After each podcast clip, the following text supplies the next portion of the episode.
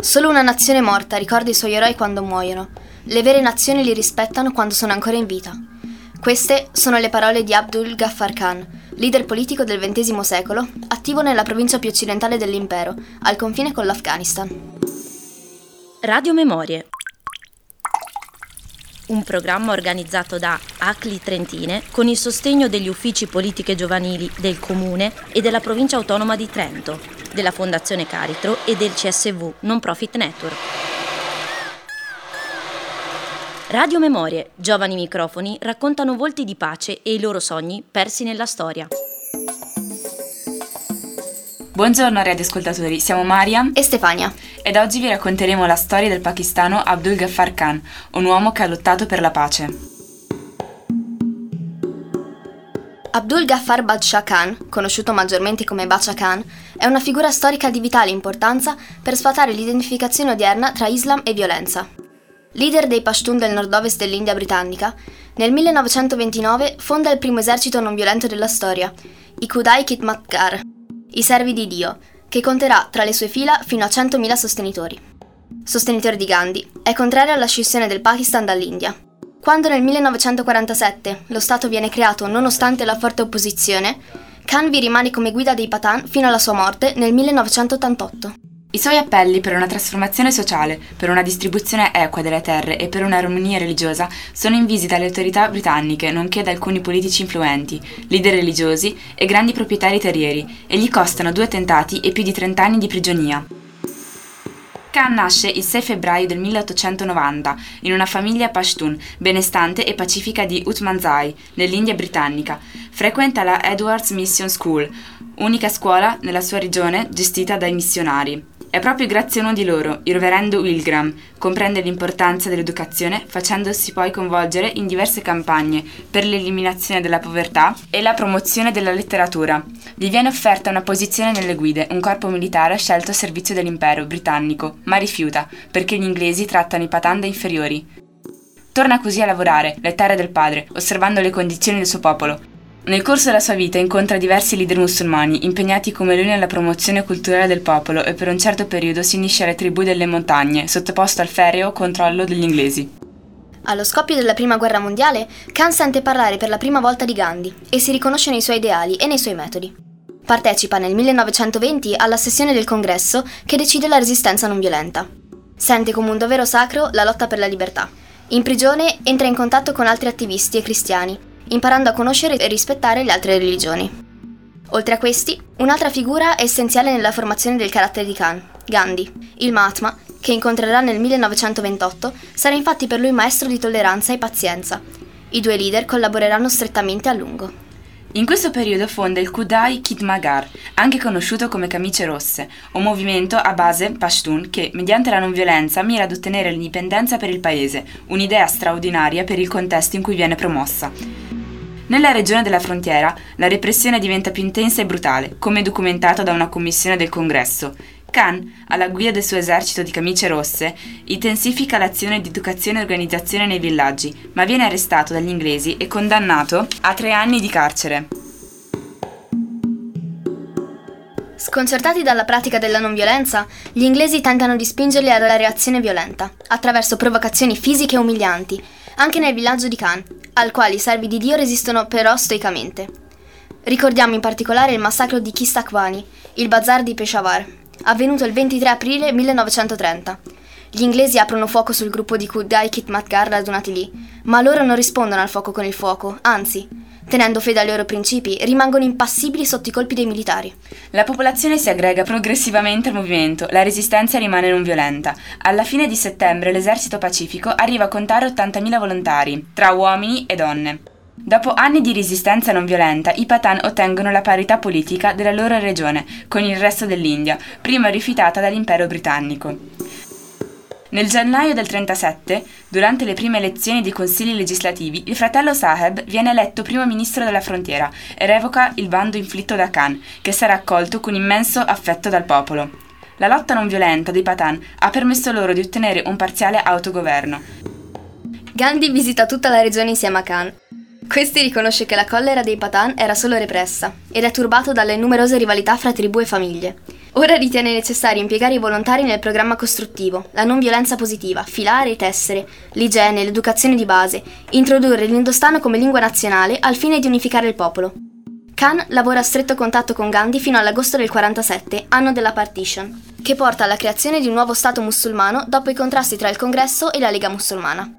Un referendum nella frontiera sottopone il popolo ad una scelta, appartenere al Pakistan o all'India? Khan, per evitare violenze e divisioni tra i villaggi per le generazioni a venire, consigliò ai Kudai Kitmatgar di astenersi e la regione divenne parte del Pakistan. Questi dunque assicurano la loro realtà al nuovo Stato. In seguito, Khan continua la sua campagna da attivista fino alla morte il 20 gennaio 1988 a Peshawar.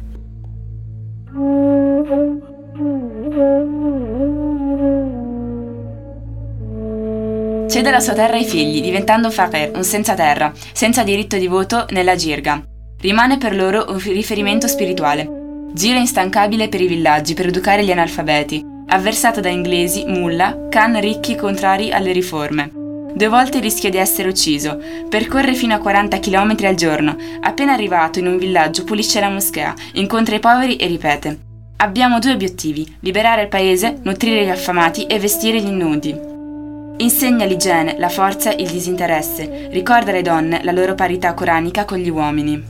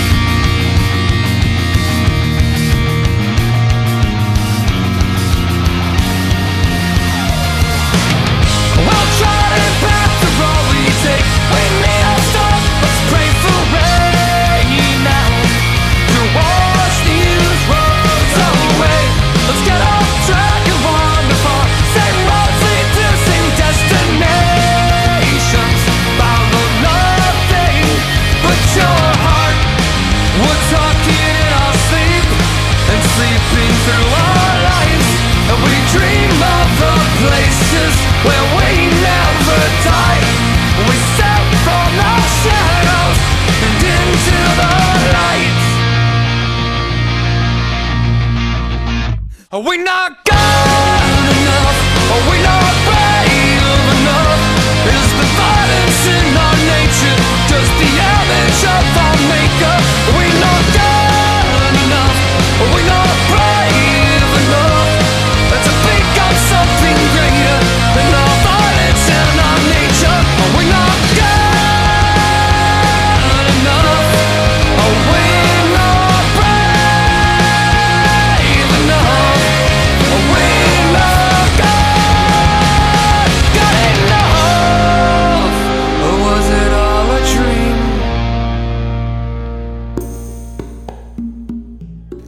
Badshah Khan trova proprio nella sua fede islamica l'ispirazione alla non violenza. Il giovane Ghaffar impara da suo padre Behram Khan lo spirito del perdono, estremamente importante in una società che conta come principio tradizionale la vendetta. Ghaffar, per servire ed aiutare il popolo, sceglie la strada di una riforma sociale educativa. Alla sessione del congresso del 1920 comprende che la lotta non violenta è la strada giusta nella lotta per la libertà e che il governo inglese trae vantaggio dal mettere i patan gli uni contro gli altri. Capisce che la violenza della gente è soprattutto frutto di una diffusa ignoranza, quindi si assume il compito di educare, illuminare e ispirare la popolazione. Si impegna ad insegnare ai Patan che il vero coraggio sta nell'essere leali ed uniti. È consapevole che la non violenza non può essere importata, ma può crescere solo all'interno di una società istruita ed umana. Se i Patan sono in grado di comprendere la non violenza, anche popolazioni soggette alla cultura mafiosa, ma non prive di umanità, potranno capirla e viverla. Come Gandhi, anche Abdul Ghaffar valorizza molto il ruolo attivo delle donne nel movimento. Fonda una rivista in lingua Paktu che discute di igiene, temi sociali, diritti delle donne e dignità del popolo Patan. Come voce musulmana della tolleranza, Khan è stato un esempio del coraggio necessario a promuovere un ideale non violento insieme ai suoi seguaci. In un tempo come il nostro, in cui si tende ad associare il mondo musulmano alla violenza, è bello sapere che ci siano state persone che ci hanno aperto all'idea che l'Islam possa essere in armonia con la non violenza. Ma è bene ricordare che Abdul Ghaffar Khan non fu l'unico musulmano ad esplorare un'applicazione della non violenza nella politica e nella società. La mia religione è verità, amore e servizio a Dio e all'umanità. Ogni religione nata su questo mondo porta con sé un messaggio di amore e fratellanza. Tutti coloro che sono indifferenti al benessere dei loro compagni, dai cuori freddi e vuoti, senza alcuna traccia di amore, loro non conoscono il vero significato di religione.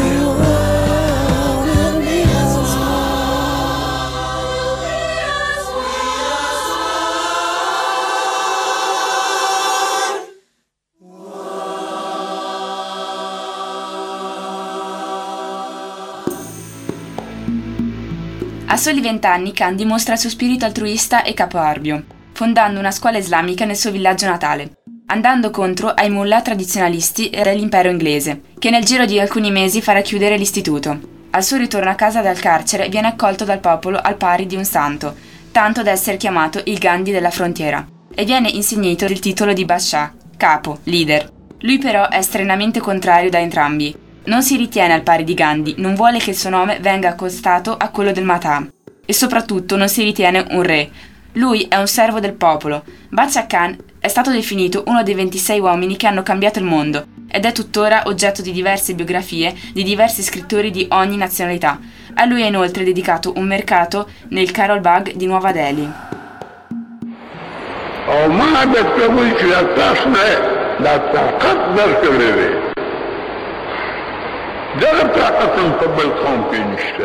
Il mondo di oggi sta viaggiando in una strana direzione. Vedete, il mondo va incontro alla distruzione e alla violenza, specializzati nel creare odio e paura tra le persone. Io credo nella non violenza, senza la quale non potremo raggiungere né pace né tranquillità. La non violenza rappresenta un rimedio universale a tutti i mali che ci circondano, perché amore e risveglia il coraggio nelle persone. Perciò dedico tutte le mie energie alla creazione di una società che si basi sui principi di verità e pace.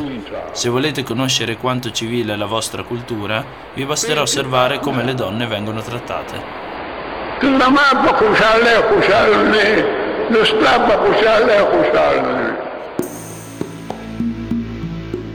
Durante un referendum, Khan chiese l'unione delle terre dei Pashtun Patan in un unico Pashtunistan o Patanistan indipendente, ma per questo viene accusato di tradimento e condannato a più di dieci anni di prigionia. Tra il 1948 e il 1956 continua la sua campagna attivista, durante la quale viene arrestato numerose volte.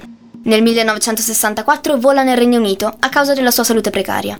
Morirà, dopo essersi lentamente allontanato dalla politica, il 20 gennaio 1988 alla veneranda età di 97 anni.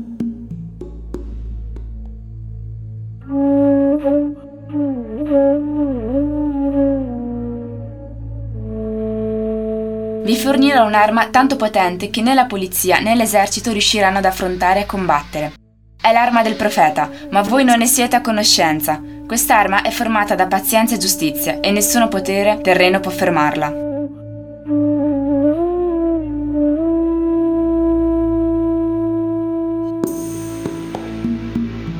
Da Stefania E da Maria? è tutto. Vi ringraziamo per l'ascolto e vi auguriamo un buon proseguimento.